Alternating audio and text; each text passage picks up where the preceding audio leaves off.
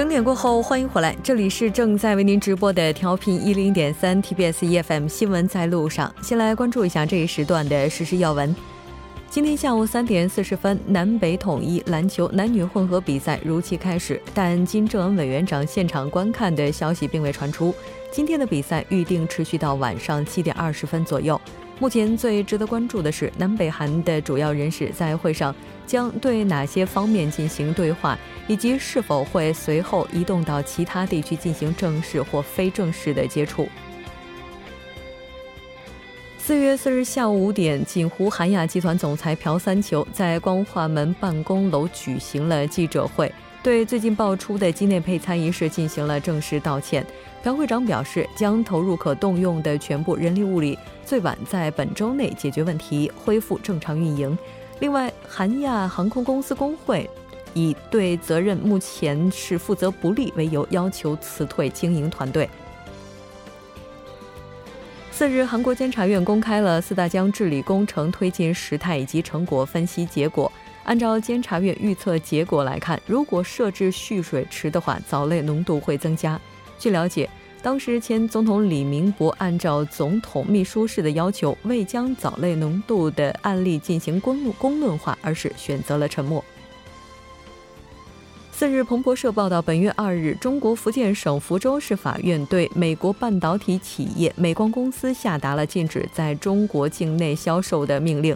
此外，同一天，美国商务部属下的通信信息管理厅也以威胁美国国家安全为由，做出了对中国移动类似的决定。好的，以上就是这一时段的实时要闻。接下来的一个小时将为您带来今天的最新趋势，一目了然，新闻放大镜以及新闻中的历史。稍后是广告时间，广告过后马上回来。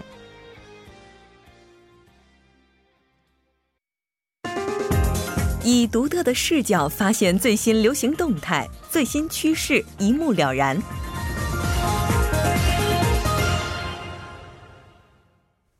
最新趋势一目了然。接下来，我们将通过嘉宾的独特视角，带您了解最新趋势动态。马上连线特邀嘉宾穆云卓，穆记者你好。喂，主播你好，很高兴和您一起来了解今天的最新趋势。我们先来看一下今天您带来的是什么主题。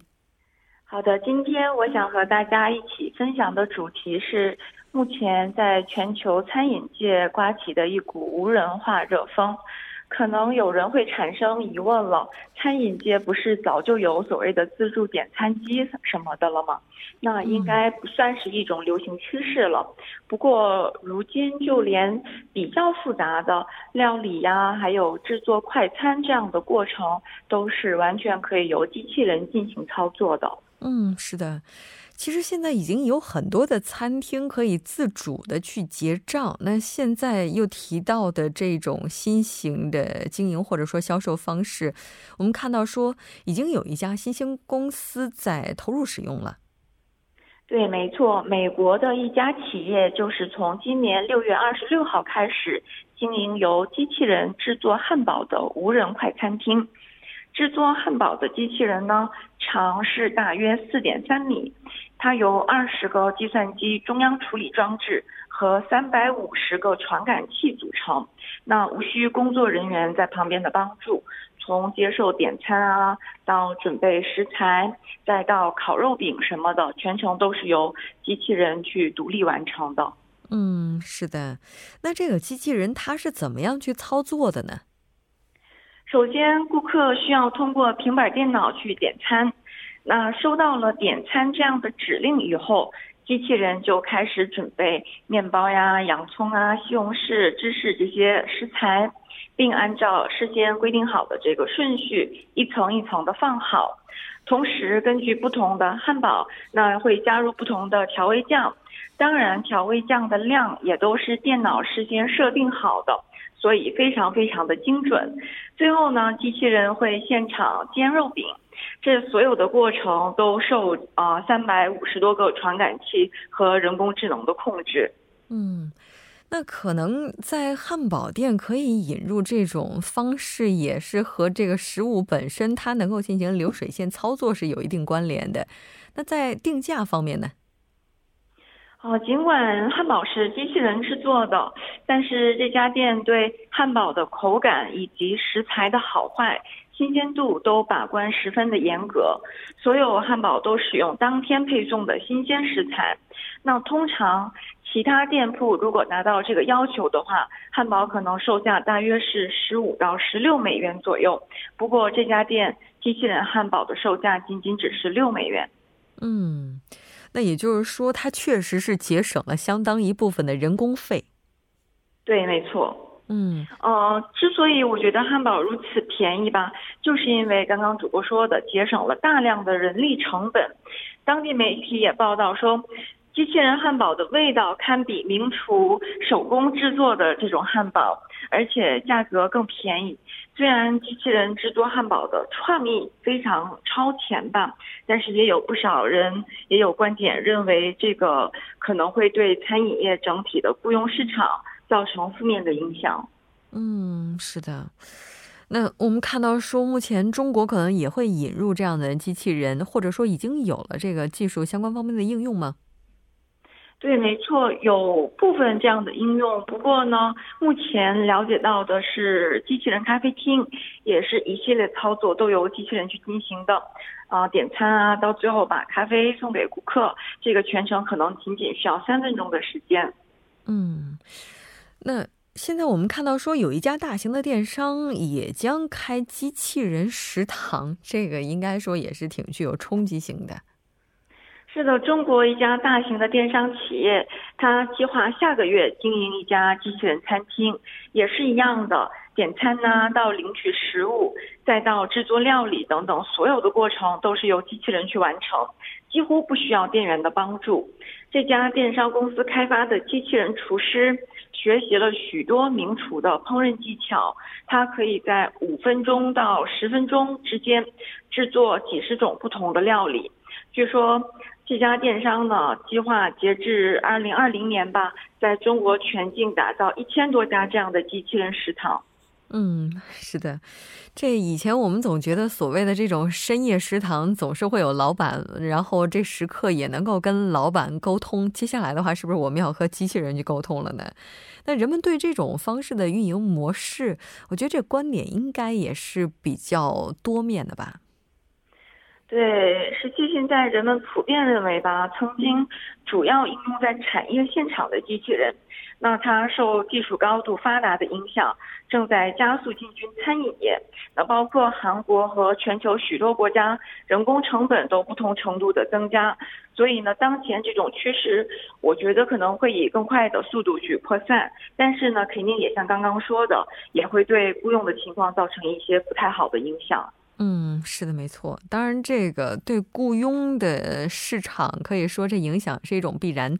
但是对于消费者而言的话，其实到目前为止，我可能还很难接受一个机器人它在厨房里煎炒烹炸，并且呢直接负责把这个菜端到餐桌上，让食客们去享用。哈，那不知道目击者对于这样一个技术的引入是什么样的看法呢？我个人觉得吧，机器人餐厅或者是机器人厨师。这可能是未来一段时间的大势所趋。那机器人制作料理效率高，肯定是我觉得是毫无疑问的。不过汉堡还算简单吧？嗯，就举个例子，比如说中国不是有各种不同的菜系嘛？嗯，以及比如说烹饪过程当中什么对火候的把握之类的，这些机器人可能是无法完全代替真正的厨师的。对。这如果大家要是对中国料理感兴趣的话，应该能够发现有一些厨师在进行这料理讲解的时候，经常会说一个词叫“些许”。其实这个“些许”的话，可能在机器人理解来的话是非常困难的。那我们看到说有一些这个厨房的家用电器哈，已经开始能够提供一些菜谱，就是说，呃，我们在看着这些菜谱的同时去做菜。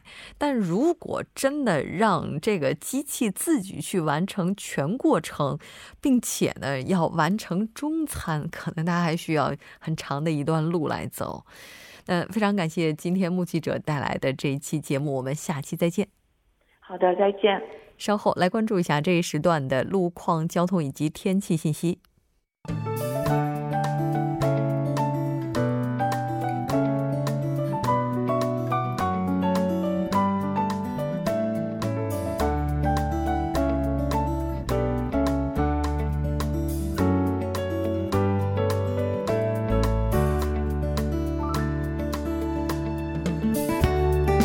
晚间七点十一分，依然是由程琛为大家带来这一时段的路况及天气信息。继续来关注晚高峰时段首尔市的实时路况。第一条消息呢，来自路德路城山大桥方向，汝矣下游至杨花大桥。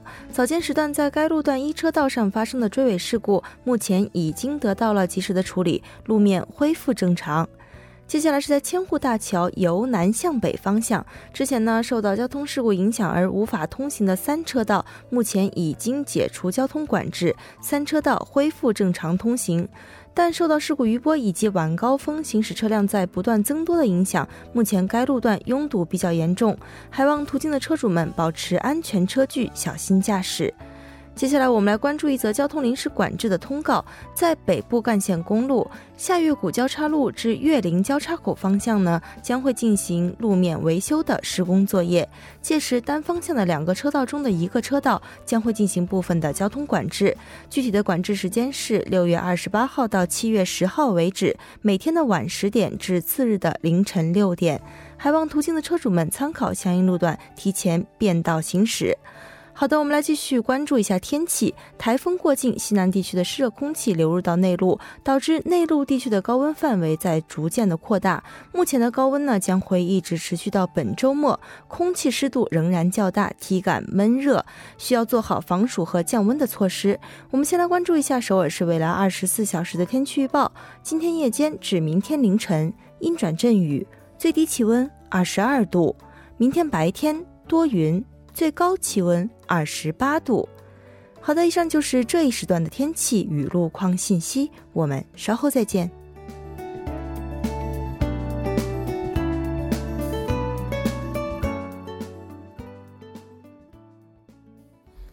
好的，欢迎回来，多角度、全方位为您深入剖析韩中两国实施热点焦点。今天我们要讨论的话题是韩国政府提出的周五十二小时工作制完善措施是否有效。当然，节目也期待您的参与。您可以发送短信到井号幺零幺三，通信费用每条为五十韩元。另外，您也可以在 YouTube 上搜索 TBS EFM，在收听 Live Streaming 的同时点击对话窗参与互动。马上请出今天的两位嘉宾，一位是时事评论家徐明进老师，徐老师你好。好，主持人好，听众朋友晚上好。另外一位嘉宾呢是来自韩国外国语大学经营学院的肖树峰教授，肖教授你好。啊，莫真好，大家晚上好。很高兴和两位一起来讨论咱们今天的话题。倡导工作和生活平衡的周五十二小时工作制呢，是从七月一号正式开始。那其实事实上应该是从本周一开始实施的哈。那这应该是韩国从零四年引进周五的，就是每周五天工作制之后十多年来最大的一个变化了。那政府说到今年年底为止会设定一个过渡阶段呢，也有计划对 ICT 行业。引进这个特别延长工时的一些改革方案，这周正式实施的这个制度啊，其实截止到目前的话，这我们能看到还是有不少的隐患，也这跟隐患比起来啊，应该说是有不少的这个担忧哈。那政府出台的补充完善措施，能不能缓解现在带来的这么多争议？咱们今天也来讨论一下哈。那七月一号开始正式实施，本周一是七月二号。那我们来看一下哈，这个具体在哪些方面有变化？其实这个呢，先从这个三百个人以上，这个员工在三百个人以上的这些企业呢，先开始。那是从七月一号，也就是这个正式开始是应该是周一的话，是七月二号了。那么韩国呢，这三百个人以上的企业呢，一共有这个三千二百六十七个。那么其中呢，其实已经有将近百分之六十，啊，正确一点是百分之五十八点九呢，已经在实行这个所谓的周五十二小时的工作制。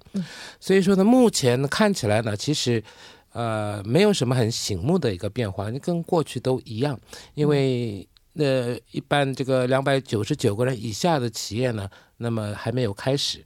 啊，所以说呢，现在只是一般说三百的话，一般就是中企业比较大一点的，或中间企业或大企业。那么这这些企业呢，那么过去已经是已经是这个五十二小时了。嗯，所以说呢，现在呢，只有一些就是啊，比方说公司的一个财务状况不太稳定的一部分公司以外呢，其他都已经开始这样做了。所以说目前呢，也其实也没有看出很大的变化。但是呢，这政府方面呢是这样想的，就是说，如果你工作时间少了，当然你属于自己的时间就会多了。就刚才这个主持人说的，所谓的这工作和这个生活要会相平衡。嗯啊，就是说有这个晚上有自己的一些私生活，或是这个周末假日也是一样。可问题是什么呢？工时减少了呢，相对的呢，这个工资啊、也可能会减少。那么对企业来说呢，你人就一个人本来已经可以工作六十八小时，你现在变成了这个五十二小时，那么剩下的要补缺嘛？那补缺的话，你要招人，招人的话呢，那当然这公司呢还要付出那么多的这个所谓的这个工资嘛，嗯啊，所以说在这些方面，其实这个呢，我想这个到了这个七月二十五号左右的话，就可以看出一些这个员工的反应了，因为大部分的企业呢在二十五号这个发工资嘛，哦啊，那么到了这一天就知道了，前面我。这个好像是有了自己的时间，晚上可以跟朋友见面呐、什么跟全家人一起吃饭。但是到了那个拿薪水那一天，你看到你账户里面，哎呦少了几十万块钱，这样的话呢，那可能这个就会做出一些呃反应出来了吧？嗯，是的。其实我们看到说，他当然初衷是非常好的，因为韩国劳动者人均哈这个每年平均的工作时间是两千零五十二个小时，它也导致了韩国人幸福指数在全球排名并不是特别的高，而且自杀率也是比较高的。那之前这个我们在节目当中也讨论过五十二小时工作制哈，那在。徐，这个在我们今天肖教授您看来哈、说韩国它是在做好准备的前提下开始实行这个制度的吗？其实这个五十二小时工作制不是一个新的提法啊。其实据我所知，在两千一三年之前，在很长很好多年之前就已经提出这个问题，当时好像这国会国会没有批准。但现在属于正式实施。刚才这个那个另外的嘉宾也是提到了，就是说，其实有半数以上的企业已经在开始，已经做做准备了。所以说，他这个呃。这个政策的实施呢，其实是在很多企业已经啊、几乎把它当做一个事实的情况之下，是这个实施的一个政策，其实没有太大的冲击。嗯，其实我看到说这个开始实施哈、有很多的企业还是比较混乱的，包括也出台了一些，比如说全解析啊等等。但是不管怎么样，对于政府、企业、劳动者而言，刚才这个肖教授提到说是。做好了某些准备，但我觉得在这当中最没做好准备的，可能就应该是劳动者吧。这个当然，这每个人说的都不一样。有人说你政府没有做好，你应该要对症下药。啊，哪哪个业种你要怎么样，那个业种你要一个一个要看清，不是说全篇一律的说、啊，大家都五十二小时。啊，这样全篇一律的话呢，有些这个就是企业呢可能不适合，嗯，但是呢，话又说回来了，这个。劳逸结合嘛，你工作了还是要休息嘛。那么韩国现在这刚才主持人说了，这个年一年的这个工作量、工作时间呢，在 OECD 三十四个国家里面排第二。嗯啊，比韩国更多的只有一个墨西哥啊，其他呢都比韩国这个工人工作的时间要短。那么这样的话呢，呃，生产性那么就好吗？也不一定。就是韩国的这个生产效率啊，好像是在 OECD 国家呢，也是排在比较往后往后，好像是二十八位还是多少。所以说你这样的话呢，这个如果说五十二小时你要集中的好好的去工作的话呢，那说不定会提高这个生产效率，也不一定。那政府呢，在这方面也有考量。还有刚才肖教授也说了，这这这个呢，其实在这个很多年以前就已经开始了，但是大家都没有准备。啊，觉得说，哎，可能，呃，政府换了以后又再过去，又再过去，一般就是这样，啊，但是呢，呃，这一届政府呢，跟以往就不同了，就是一定要彻底的要实行。这个问题是呢，你这个准准备啊，其实这么多的时间可以准备，所以有些大企业，这只是讲大企业，这些大企业呢，多少已经做好了准备对，但是呢，就是我们说的这中间企业以下的。的都还没有，所以说在这一方面呢，现在就很多这个企业，尤其是这个中小企业呢，嗯提出了很多异议。是我为什么说最没做好准备的是劳动者呢？因为劳动者是最被动的。因为 这个时候，因为毕竟政府他已经下定决心要这么推，对于企业来讲，因为直接关系到他的企业盈利，那他可以从全盘去进行一个统筹。但劳动者这个，无论是在哪个公司，劳动者肯定都是乙方，他这个是相当被动的一个情况了哈。那距离正式实施不到一个月的时候，当时韩国政府也是曾经就周末工作是否算作额外休息日、额外加班的概念出台过一个修正案。其实这就是这个这次劳动法修订案的一个核心内容。嗯，我们说这个在这个韩国的劳动法修订之前，有的在之前的时候也是规定每周五十二个小时，就是说每天不超过八个小时，然后每周呢五五天，这就是四十个小时，然后再加上延长工作时间不得超过十二个小时，其实就是五十个小时。但是问题在于呢，节假日工作时间呢没有算到这个延长工作时间的范围之内，也就相当于加上周六周日各加班八个小时，这就是。工人每周工作时间达到六十八个小时的这种情况呢，可以说是非常的常见。嗯，嗯，那根本根据这次就是七月一十号实施的这种修订后的劳动法，包括节假日加上这个加班时间，全部加起来每周七天，工人这个法定劳动时间不能超过五十二个小时。其实，在法国、英国一些修改国家，其实早就实施了这个，啊，将这个节假日的工作时间算到延长工作时间范围之内，而且尤其德国、一些比利时一些国家呢。更是全面禁止这个节假节假日工作。当然，韩国人的这种生活，啊，或者生产第一线都会因为这个五十二小时这种政府的实施呢，可能发生一些变化。刚才说劳动者、企业，当然这个政府他政也在也在如何去补救。但是这个政府的政策初衷是好的，但是可能对于部分的行业和部分企业来说，但这个比例说，嗯，我们具体的没有这种调查，它可能出现一些副作用，这也不不可忽视的。尤其是刚才说中小企业比较小的这种企业，嗯，因为这是这个需要劳动量、劳动集约性比较比较强的这种企业呢，它可能会因突然缩短工作时间面临一些困难。那缩短工作时间之后，他就得去雇佣一些额外的人啊，去填补这个工作的空缺，这样就需要这么承担更多的人力成本。嗯，是的。所以我觉得这个西欧国家其实。嗯，之前就已经开始实行，嗯，而且呢，这个现在已经差不多稳定了。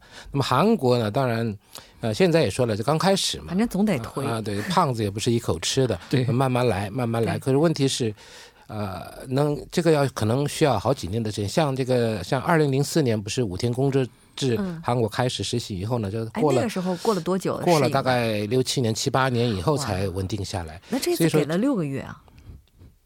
六个月的适应期？不是，不是。啊不，那个是已经实实行了以后呢，但但是很多这个企业呢，因为种种原因没能实行，所以说呢，啊推三阻四的，或者是呢这个利用一些其他的方法怎么样，然后啊，然后最后最后过了大概六七年以后呢，才稳定下来，大家都开始这个所谓的五天工作制，但是这个也是啊，这个比较有规模的。才可以，不然的话呢，你还是一样加班加点，啊，像这个周六周日，刚刚才说了嘛，这边周六周日这一块呢有十六个小时，所以大家就用这边。当然，你周六周日的话呢，嗯，你干脆你这个一个人周末的生活都没有了。所以说，现在韩国的这个所谓的这个幸福指数，刚才我们主持人也说了，现在是五十八位。嗯，全世界排五十八，自杀率是很高的，OECD 第一吧？